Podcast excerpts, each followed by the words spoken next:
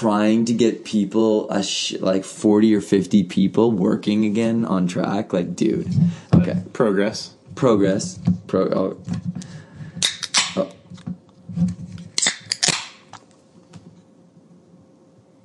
Cheers. cheers feels like there's a lot of um um pressure building in the radi in the rad system and that could be, be because something anyways. That's what i'm trying to learn about right now but could be creating that pressure for like there could be a lot of pressure building from someplace else. My concern is they put the wrong rad in but The wrong rad. well who knows? Like because if they or they ordered it from europe because they couldn't get any of the ones from here to fit. Like they ordered a bunch of different ones. So you just get i just get like worried then but that they just got one that fit and put it in. You know i get my mind starts to race but i as i was reading some things i'm like ah it could be the reason why the other rat like there could be another issue. So maybe the, the other rat was leaking. I could see the fluid coming out of it and it was pouring all over. So that wasn't sustainable. So i had to change the rad. My concern is i'm going to blow another one unless i fix whatever the other problem is. So the car's driving great. It's just it's still leaking fluid. And when you test the system it doesn't but then it builds pressure and i think it's bleeding it out of the of the extra because there's too much pressure Interesting. Anyways, i'm not so we still we're not at the root of it yet but this is some of the joys of driving a 30 year old car Well, I think that's a. but i just uh, road tripped it to guelph anyways this time we should get into this yeah No, I feel like that's a that's a, a perfect a perfect intro to our first episode, and um, talking about the uh, trials and tribulations of owning an old vehicle, but more importantly, how you even got one in the first place. Mm-hmm. Um, so, welcome to episode one of the bucket seat. Uh, I'm Trevor Byrne. Uh, I'm going to be the, uh, I guess, the ongoing host and curator of this beautiful, this beautiful thing that we're going to call the the Bucket Seat Podcast. Um, and for my first episode, I have a uh, a very good friend of mine, very dear friend of mine, Josh Hansen, um, here that I, I hope becomes a, a regular occurrence on the on the, the podcast. Um, someone who's worked, um, you know, both of us actually have worked in the in the automotive space from both marketing and kind of an advertising standpoint for a long time. Um, both massive car lovers and enthusiasts, um, you know, tinkerers in a lot of ways. We're definitely not. Um, we're definitely not huge on wrenching, but uh, we do like to get in there and and uh, and mess around as much as we can and try to learn. I think that's the most important thing. Um, but um, yeah, so the the bucket seat podcast. It, this first episode, um, I guess I'll, um, I'll I'll turn it over to you, Josh, and just kind of figure out um, what it is that uh, that you have to talk about tonight. Uh, I think it's fascinating in terms of what you've got, and if you could kind of explain to us what you know the your vehicle is um, and um, and what it is that um, that you've done I guess to to get it here in terms of you know I guess the rest of the episode uh, most importantly to start though I guess tell us what uh, what you're driving right now Um, right now, uh, I daily drive a 1988 BMW 325i. It's the touring body, which makes it a bit unique in North America, as that particular model was never sold here. Obviously, lots of 325i's, E30s, um, but this particular body style wasn't sold in North America. right and we all have a lot of love for wagons For sure. The first car was a wagon. This car's a wagon. Probably keep the theme going. Right.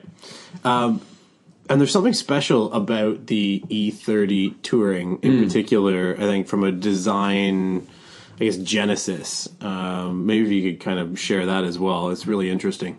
Yeah, it's neat. I think the um, whether it's in part myth or not, um, regardless, the the story goes, and I think there's actually a YouTube video on that uh, a few people pointed to during the while I was getting the car.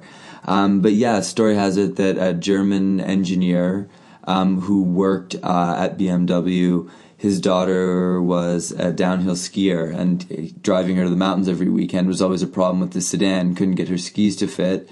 Um, so he actually himself at home modified a uh, um, of his own sedan, basically extended the roof, uh, and then took the same pillar uh, and just essentially moved it back.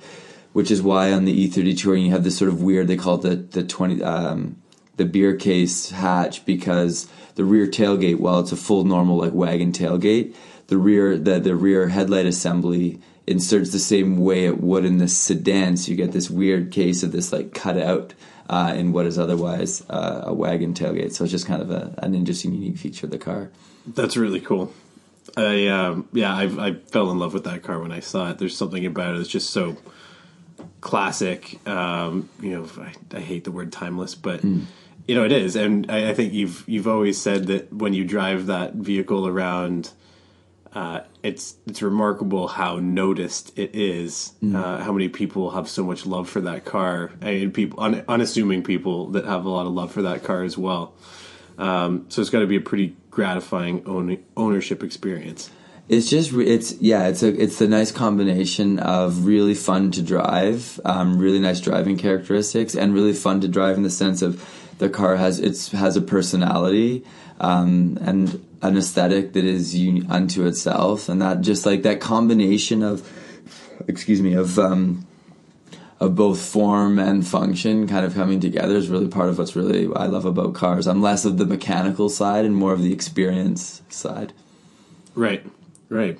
Um, so, I think what I want to kind of focus on with this is the um, is the process because it's not an easy car to find. Um, no. And when you do find them, you know, they're in various states of disarray, and especially in Canada, they've been rusted. Um, any of the you know the owners that have driven them through the winters, I mean, they've just taken their licks. It's, it's mm-hmm. not a it's not a uh, a new vehicle by any means. So um, I'd love it if you could kind of help explain how you found the vehicle, um, where you found the vehicle, and um, and and and I guess you know when you when you found it, what it was about this one in particular that was so special. Uh-uh. Um, I had been pointed to a website by a friend of mine um, because of another car, not particularly this one. Um, bring a trailer uh, and started following the auctions because I was looking for a car of this era of this type. I had kind of looked at uh, a few different BMW wagons before. Was kind of hung up just a looking for a car with a driving characteristics, something interesting, something of that era, and it's hard to ignore sort of what was going on with BMW at that time, particularly in the three series. So just it, it seemed to match this of life stage and utility. I have a wagon. I, I haul. I had a wagon before. I haul a lot of stuff around regularly. Right. Um. So I needed the shape, but I wanted something really fun to drive.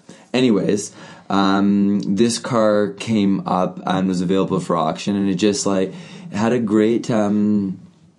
It just had one of those stories connected with it, and they present the vehicles really well um, of someone who had done a few things just essentially to prepare it for sale. And I always appreciate the sort of like anyone who's put some effort into not just selling a vehicle but presenting it in a way that like obviously been prepared for sale.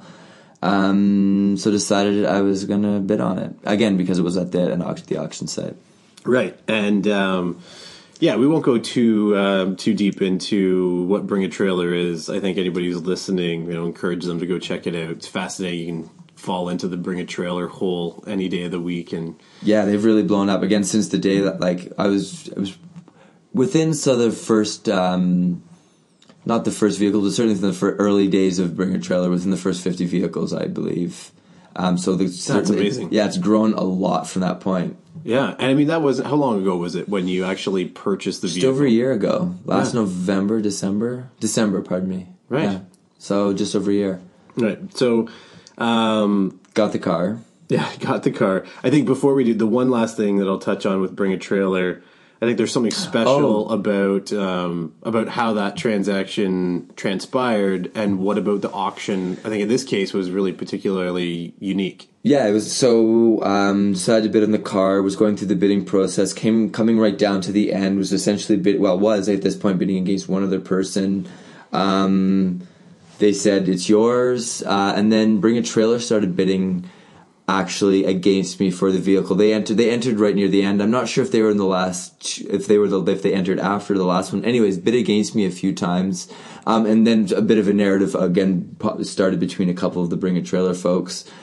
which was f- and also everyone else following the auction because they were kind of like wondering if that was fair game, whether Yeah. it was okay for people actually Yeah. running the auction to bid.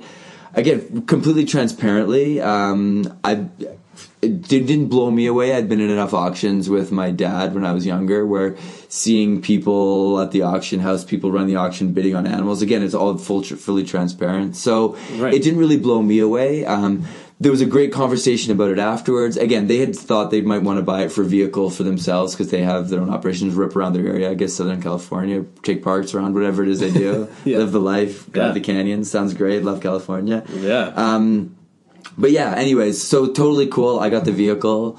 Um, and then from that point, it was essentially just being connected with the seller. yeah. Okay. So that's Their, yeah. their, their role ends right at that point. Yeah, so they're they're done with it. Um, you know, I, would say a lot of respect to the Bring a Trailer guys. Check it out. Um, follow some of those auctions. Buy a car from them. Uh, they typically are pretty good. Uh, nice specimens. Through them. Yeah. Through them. Um, okay, so the vehicle uh, has you know sorry the auction's ended. The vehicle's yours now, uh, or technically yours. You, Mm. you've you've you've formally purchased the vehicle uh, in terms of I've committed to buy cash. it. Right, you've exchanged cash in some way, shape, or form. Oh, I purchased it. Yep, perfect. Okay, Paid so- for it. Connected with the dealer, bought it. Right. Okay. So so now maybe explain. I mean, where was the vehicle, and um, and when you'd connected with the the seller. I think there's something interesting about him as well. He'd had some history yeah. with the brand, you know, with BMWs, with E30s in particular. So maybe explain a bit of that. Uh, yeah, so the seller was uh, in the U.S., which actually there's probably a bit of backstory necessary with the idea of buying a vehicle. It was an American auction site, and what the car was in the U.S. Absolutely. Um, so uh, obviously some complication there. Um, but yeah, the guy who I bought it from around the same age from the US uh, and had a bunch of cars, several E30s, uh, an M3 that he tracked, uh, another sedan that he daily drove. This wagon he had one of the uh, one of the early M, the sort of predator uh, M uh, M5 cars, the like 535M. It wasn't actually an M5 at that point yet. Um, anyways, one of the first M project cars. Who had one of those as well. I think his wife drove an X3. So they had a lot, which is why he decided to sort of like sell a few of them. Um, Okay, they were yeah. their family was growing. Uh, but yeah, he was fantastic. So part of the research before buying the car was getting it back to Canada, obviously because I knew it was in the U.S. and Kansas. Mm-hmm. Right, Um, and so- that's that. I mean, historically, for most Canadians, has has, has I think there's a lot of maybe there's some myth around Yeah, uh, the difficulties and the trials and tribulations associated with bringing a car from the U.S. into Canada. I mean, on the new side, it's a totally different story. Entirely And, different. Uh, but um, when you're talking about a vehicle that has a few years on it or a few years behind it, it gets easier actually in some Okay, ways. okay. So depending on the age, the, uh, in Canada they're actually quite generous with our importation laws. It's 15 years. After 15 years, right? Um, the Americans hate that. They hate Yeah, because it's 25 in the U.S., Yeah. which is actually interesting. I got this car well because it's like what 27, 28 years old now. Yeah. Um, there are there definitely are some of them in Canada, West Coast. Mm-hmm, There was a car in Toronto from Calgary. Actually, was interesting. Anyways, um, yeah. So. Uh, the car was in the U.S., so it was fairly simple to bring back. I didn't have to pay uh, any duties. Um, um excuse me. Um, no auto pact implications, particularly because again, it's not like I was trying to buy bring an American built car into Canada when there's all sorts of other levies and taxes, and it's quite more Right. complicated. I just I essentially had, had to only pay tax on the sale, Okay, um, because so of the age of the car. sale, or sorry, um, taxes on Tax the on the sale purchase price. price. exactly. Okay. But, just like you would bringing anything back from the U.S., Right. Um, um, but obviously, had to get it back here, so investigated trailering it, um, Mm-hmm. which was quite expensive. Um, again, just looking into importation details. Other than the fact that because it is a European uh, E30, obviously there were lots of E30s um, built and sold in North America, but because this body type wasn't, this is a Euro spec.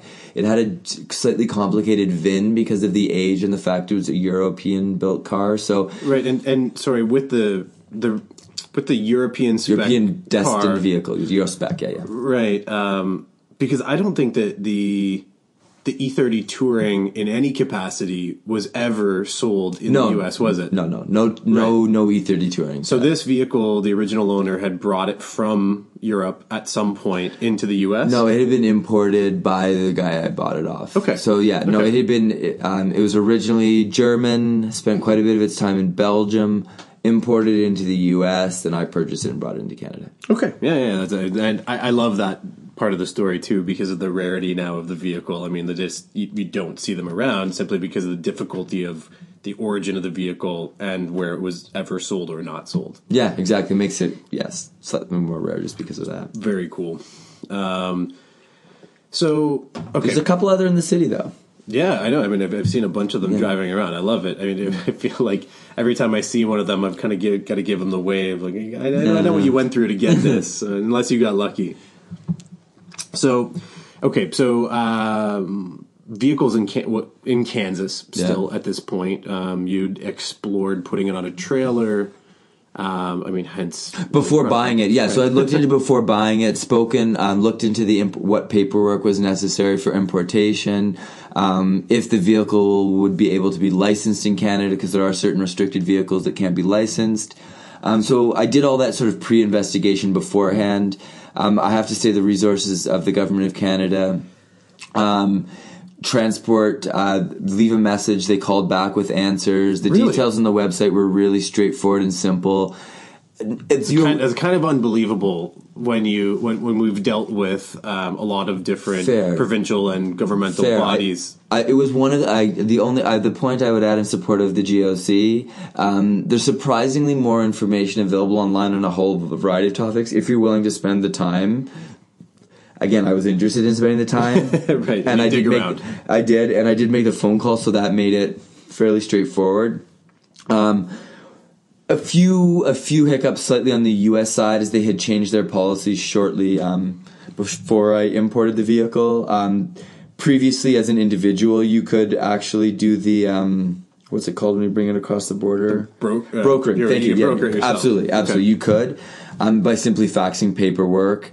Um, Sorry, you'd, you'd fax paperwork to the border crossing that Yeah. you're intending on Exactly. crossing it, right? But you no longer can you do it as an individual. You actually do have to hire a brokerage firm. So despite the fact I'd filled out the forms and sent them in, I found out you had to use a brokerage So firm. now- so I did that. is that a is that uh, is that an American broker or is that a Canadian broker? It really doesn't matter as Okay, a brokerage for yeah. You just need side. someone to do it. No, I suppose it does actually have to be a Canadian. I shouldn't speak out of turn because I had to pick up. I got the paperwork from them before I crossed, or maybe it could have been an American because I could have picked up that side.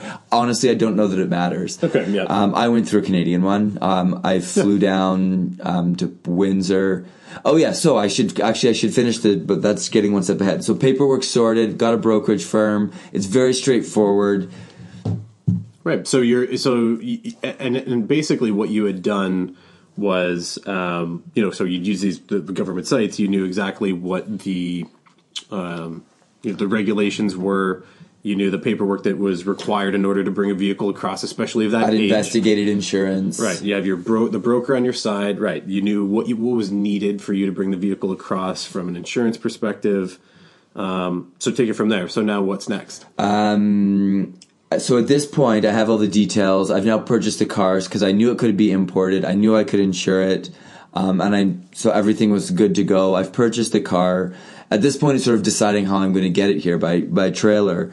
Um, at this point, again, the, the wonderful people you meet and sort of the validating, um, what, one of the most validating parts of the purchase was the guy who sold it to me volunteered. He was in Kansas uh, to drive it up to Detroit, uh, where I would pick it up from him and drive it back to Toronto. So a great validation of his confidence in the vehicle and, the, and what he was selling, um, and also just a great chance to actually meet the seller in person. Um, so we did that. He stayed. Uh, overnight in Detroit to fly back the next day. I flew down to Windsor, popped across the border, met him, got the vehicle, uh, and then just proceeded to bring it back. Got it validated on the U.S. side to ensure that it hadn't been stolen with the necessary paperwork. Um, brought it to the Canadian side, had the vehicle inspected, paperwork certified, paid the taxes, and then drove back to Toronto. Wow. That's it. I mean, you make it sound really simple, but I think if you, the moral of, of that portion of the story is that if you're prepared, you've done your homework, which is in, your case and what you're explaining, very easy to do because uh, you know all the resources that you need are you know kind of at your fingertips as long as you're ready to to invest the time to, to look at it. It's like uh, it's like anything. There were hiccups along the way, new pieces of information learned, complications. Again, the fact that it's a it's an obscure VIN for North American computer systems to absorb, um, even for BMW North America's systems to absorb its comp. So complications came up along the way, but such is life. Like And, uh, and it, it wasn't. None of them were catastrophic. None of them stopped you from crossing. none of the them were not. None of them were didn't raise another problem that just had to be resolved, um, and a little bit of due diligence. It's really, yeah, it really wasn't that complicated. Now things can uh, any any border crossing, complica- unforeseen complications can come up. Much more benign crossings I've been held for much longer. So. Right. Right. It's important to remember any international border can be a complication, and you really, at that point, are sort of at the whim of those who are conducting affairs. This was really straightforward. I got an off time. There was very little people. The wait time wasn't too long, Right. um, and it really just led to a neat drive back and getting to know the car a little bit. I mean, I, I, I love, I love hearing that, and I don't know if it's, you know, if it's just serendipitous that it happened that way, but you know, I, there, I, I have heard, I've read many, you know, horror stories. Oh, yeah. of, of people spending ridiculous amounts of time at the border, days on end, sometimes waiting for either paperwork to clear or you know, I, I, a variety of different scenarios that um, There is that one gray area, and that was over light having a license because you can get a temporary license on a purchased vehicle, but that vehicle has to have been registered in the province of Ontario before. And because I was importing the vehicle, I couldn't get that, so I had to use the plates from my other car, which I just flew down with, and then put them on this car and drove it back. Now. That's fine once you're in the province of Ontario. In a lot of ways, you have like a 15 day period to use your plates if you've purchased another vehicle. So there wasn't a complication there. But again, this is where the international border gets difficult because those plates technically are registered to a different vehicle. They're registered to me, which is of the utmost importance. So the fact that those plates, any plates, are not registered to a vehicle, they're registered to an individual right? But then no one to a certain vehicle. So if they search the plates when they confirm my name, they know the plates are registered to me. The fact they're on a different vehicle only confirms the fact that again that I've gone through some transaction. So reflectively, it's not really that big a deal. But that's the one kind of great. Like if if you wanted, if people wanted to give you trouble. Um, that would be a way either on either on police on either side or customs. That's a place they probably could give you a hard time because I'm not entirely sure of the legality of it. Um, but it's also incredibly innocent and benign. And when you consider the fact that the plates are licensed to me, that I don't run, if I was running a used car sales operation or something, that might be more suspect because I'm trying to sneak a vehicle in essentially. But other than that, I think it's fairly benign. So, Yeah, I think that but it is a gray area.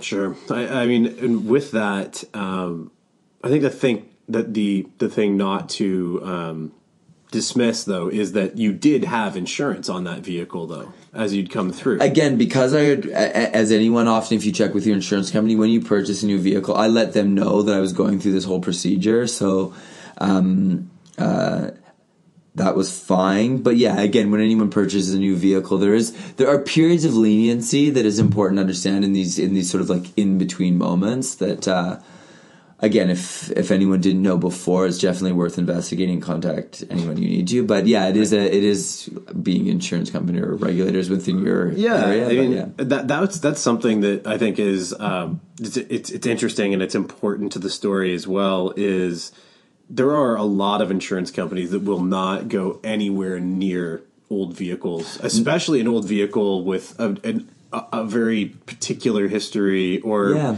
difficult to track history. Like I did have to go through a couple of different insurance companies. yeah, and so who did you? So who did you end up with? Because I know there was. I mean, I've always looked at it, and there are a couple of companies who specialize in classic or vintage or historic vehicles, uh, but there are some really, I guess, uh, there are really strict Mm-hmm. regulations from their perspective on how much you can drive the vehicle, where the vehicle has to be parked Yeah. uh, under what conditions the vehicle is parked in, um, and even some, you know, um, I think there's a lot of security um, I, I don't know what the right word would be for it, but there's a lot of uh, there's a lot of concern around the security of the vehicle and the value of it if it can be stolen easily because in older vehicles it's so much easier to to, Yeah. to steal them essentially. So, um, what, what was the insurance company that you ended up going with, um, and was it easy with them or difficult with them? Kind of how did that? It work? was pretty straightforward. I went through a couple. I tried uh, my existing insurance company, TD Meloche Monnex, who've been awesome. They've been great to deal with. They wouldn't insure the car.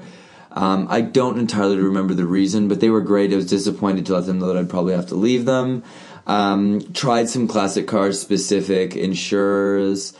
Um,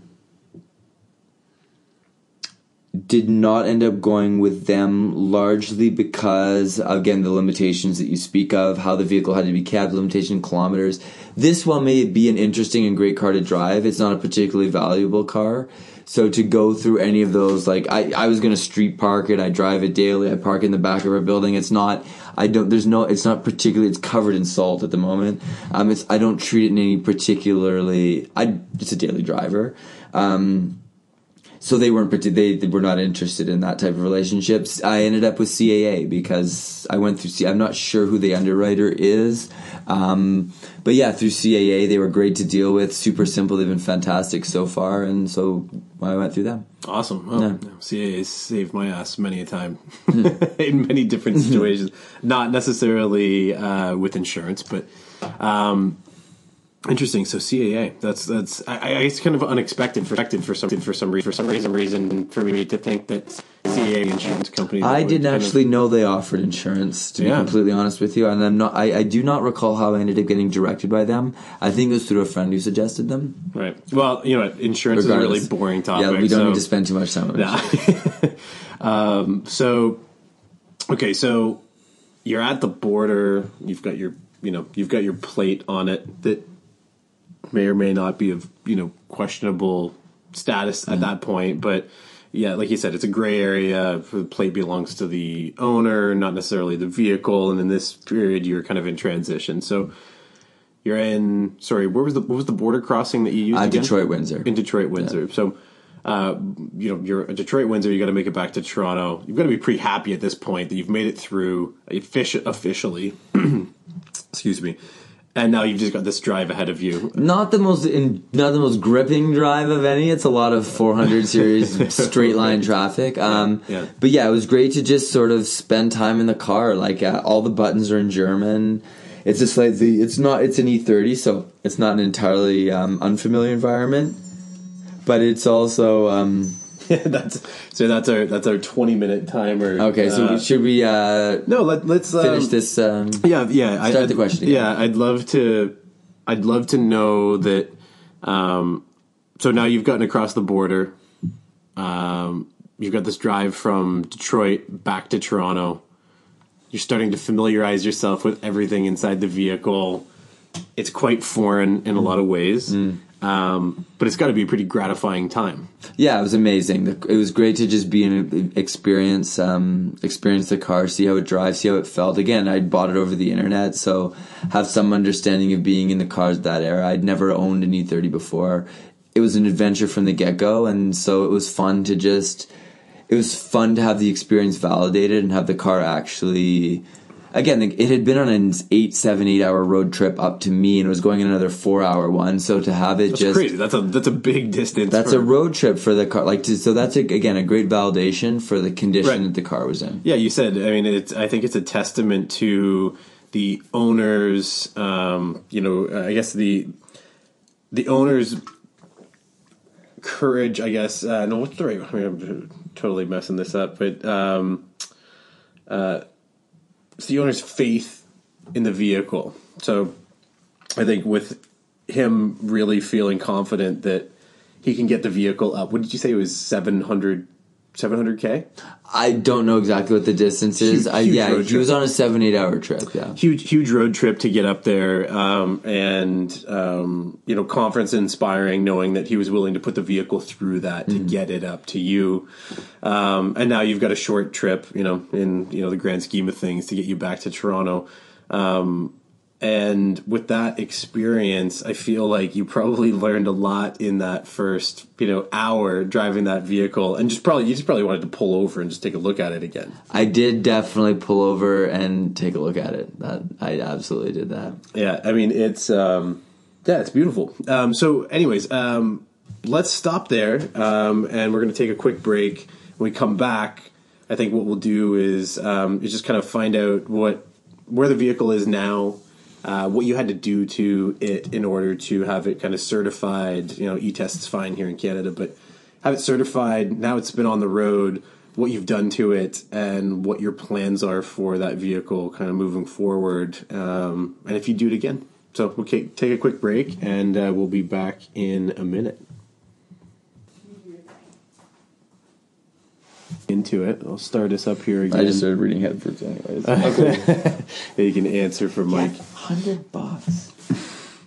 this thing, I love. Anyways, fucking great. Um, Okay, yeah, so we're back. We got a new beer, Cheers. the Belgian saison. It's nice. Sound like a bunch of fucking assholes. yeah, that was. It's exactly what that was.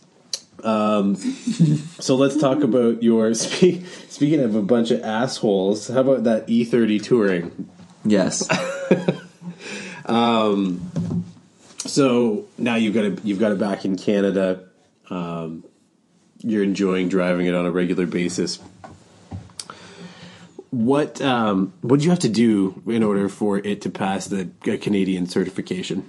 Um, it needed to have the headlights changed to be able to have daytime running uh, setting. Something slightly confusing there, but anyways, that had to be done.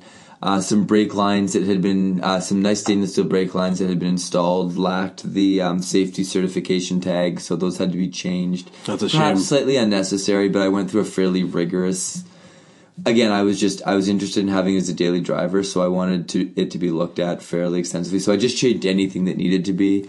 Um, those required uh, something to do with the headlight assembly. Did require a bit of a wait um, to get the part from Germany.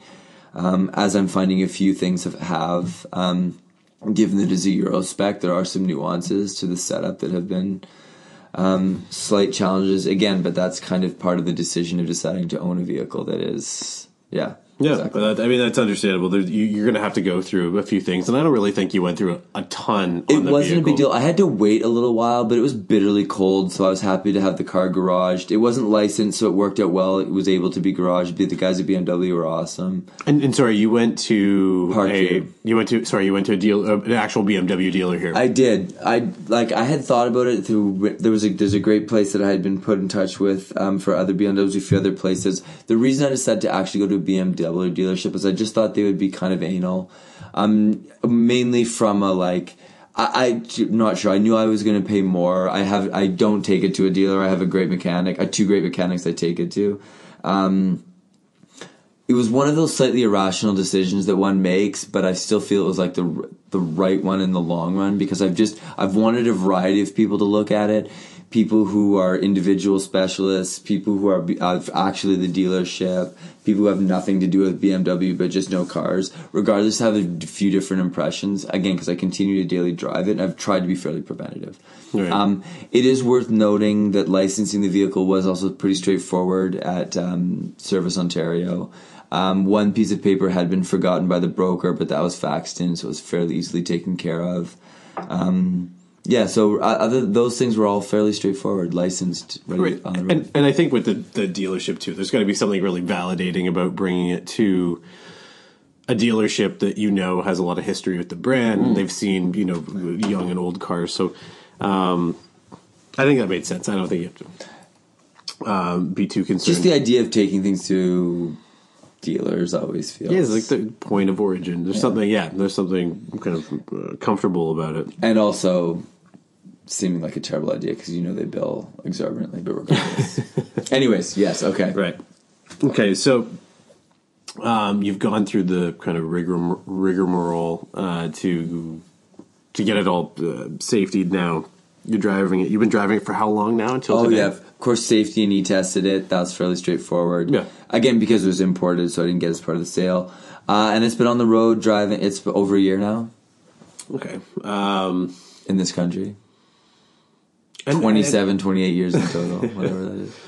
And how's it been? I mean, really. It, so that one owner what is the year- ownership what is it um every single the it has had things that have had to be done um A lot, or to be honest when you talk like not really if you consider the age like small things um the fan a fan had to be fixed for the air conditioning to run the air conditioning blows cold on an 88 so Wow, yeah. hard to complain sunroof works um there's part seal it's dried out a little bit um, so I could change that, but it doesn't leak. It's just if you take it through a car wash, it does. So I stopped doing that since there was a smell leak. But again, that's such a minor and significant thing. Um, the electronics all work. Um, there's been a small, I've had a radiator issue, swap that out. It's, building some unusual pressure. But again, like it's been it's been road. It's had some significant road trips. Um, it's been to the eastern townships in Quebec, like a good nine hour drive each way. Um, it's been all over the place. It's been road trip continually. It's daily driven. Again, little things are coming up. Stuff happens, but it has really been not not as much as a friends who have two year old vehicles. Um, it's got kilometers on it, but nothing exorbitant. Um, and really, the every time you actually get it and drive it, you forgive it of any of the hardships that it's given you, if any. Really, not that big. Again, my car that was seven year old required as much like maintenance in many ways as this vehicle does. So it's been really great to have. Um, it's been really a wonderful experience. Uh, people love it. It's a, it's just so great to drive. It just it generates wonderful responses from people who know cars and enjoy it because it's fairly unique. People who don't like it because it's just it's a very approachable, easy car, and it's just how you feel driving it is fantastic. The driving characteristic, it's so predictable. It's so fun. Um, it just immediately feels you feel the driving. It's such a felt driving experience that you really don't get. Um, you really just don't get in many other cars, especially newer cars. right? I mean, there's yeah, there's a lot of history there, I, and and it's such fuck, it's such a classic, such a classic design. There's Well, the something just so the- so pleasing about it to me too. I mean, I'm, I'm obviously a big fan of it, but um, so okay, so now you've you've finished up. Um, you're getting it. You know, it's been it was fitted for the road. You've now spent a year driving it. You love it. You've had a you know moderate amount of repairs, but nothing really significant. There hasn't been a major investment necessarily. Not yet. Not what I would consider. Yeah, exactly. Well, not, knock what I, wood. not what I would consider uh, a major investment. Just things that have had to been taken care of. Right. So okay, so now we're looking at it down the road, and we all have hopes, dreams, and aspirations. Yes. But um, what ideally are you going to do anything to it at this point? Are you going to try to keep it? You know, God forbid you keep it period correct. Um, one of my you know favorite things to do with a, a beautiful old car like that. Um, but there's also a couple of other avenues that you could go down. Um, to you know, you could do the resto mod kind of Yeah, know, yeah, yeah, uh, yeah, yeah. But I, I, I'm, I, I feel. I guess I kind of I, I feel impartial when it comes to what somebody's going to do with a, a car like you know what you have. Um, there's a lot of uh, a lot of options, but um, in your hands, what do you think will end up happening with it? Um, I'm going to. I would like the mechanicals to be um, showroom fresh. Uh, My uh, in a dream state, I'd love to have the mechanicals all just pristine. That doesn't need to be particularly like upgraded. I'll- In in certain places, it'd be nice to have so, like I'm fairly OEM, but if there's other parts that could Right. perhaps tweak a little bit. But the intent is really just to bring it back to showroom mechanicals, and then whatever, whatever. I'm kind of in the whatever patina on the outside. There's been a few annoying events um, of just p- the the, the rea- realities of daily driving a car in downtown in a major city. Um, but I'm kind of just I'm I'm kind of into that. I don't mind. I wouldn't mind the outside being dinged up a little bit. It's a solid body. I agree but, with you. but I would like the mechanicals.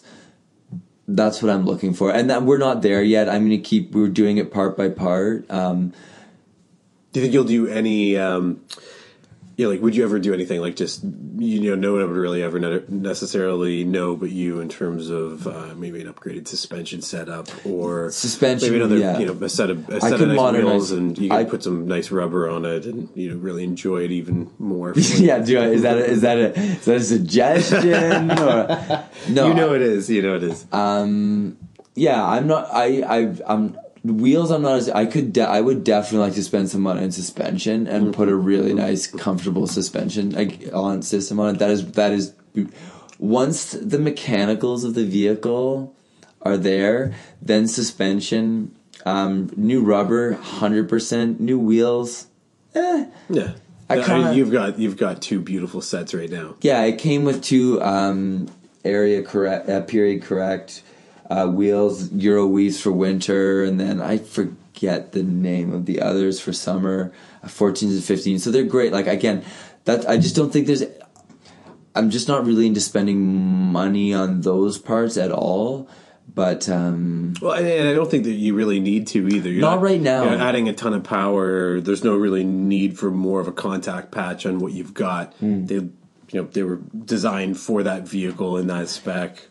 Um, I say just enjoy them. yeah, I wouldn't. Like, all then I would also wouldn't mind putting on a set of like 16s or something like Sure, that. Just yeah, yeah. fun. But yeah, no, it's just not. I'm just. I think the last time that we talked, um, I had mentioned a, I think it's a Motor Trend video, um, and I it's terrible that I can't remember the the journalist. Yes, name yes, yeah, yeah, yeah. Working on it, um, but he, you know, he really goes after the E30 touring and. He tracks it against uh, modern. yeah. Yeah, what did he? Uh, yeah, he tracked it against a modern BMW Coupe, as yeah. well. But um, I mean, you know, talk about the passion. It's just something that's obviously shared, um, especially throughout North America um, for that for that vehicle. And It's naturally bad like its driving characteristics are part of the geometry and balance, natural balance of the vehicle. There's no computer balancing it. It's not, which, but, and not that there's anything wrong with that. Modern cars are awesome. But what you, the driving characteristics it's had were built, are built into it. It's essentially what it's like what, what part of what has defined the driving characteristic of BMW and like that's a it's a great it's a great driving experience for a vehicle that's not necessarily worth so much but is just a really awesome driving experience I, I mean, an ownership experience yeah. except when it's dripping things but that's part of owning a car that's 28 years old yeah, also but that's part, of the, the- fun the you never know totally what you're gonna get Um, I think that's it. I mean, that, that- for me right now, I think that's a perfect place to end it. Um, I, I don't know. I'm such a huge fan of it. I'm really excited to see where that car goes and what you end up doing with it. Um, I'm sure you'll have it for a few years, and we'll have a lot of these stories to tell, kind of going forward. But I guess um, I just wanted to, you know, say thanks. Thanks so much for coming in tonight, Josh, and uh, I hope that uh, you'll be part of this moving forward too, and see you on many episodes again. Um, but um, thank you now- very much for having me on the bucket seat yeah, yeah, we're gonna do more of these. Um, so that's it, episode one. Thanks so much. Enjoy. Um, that's it.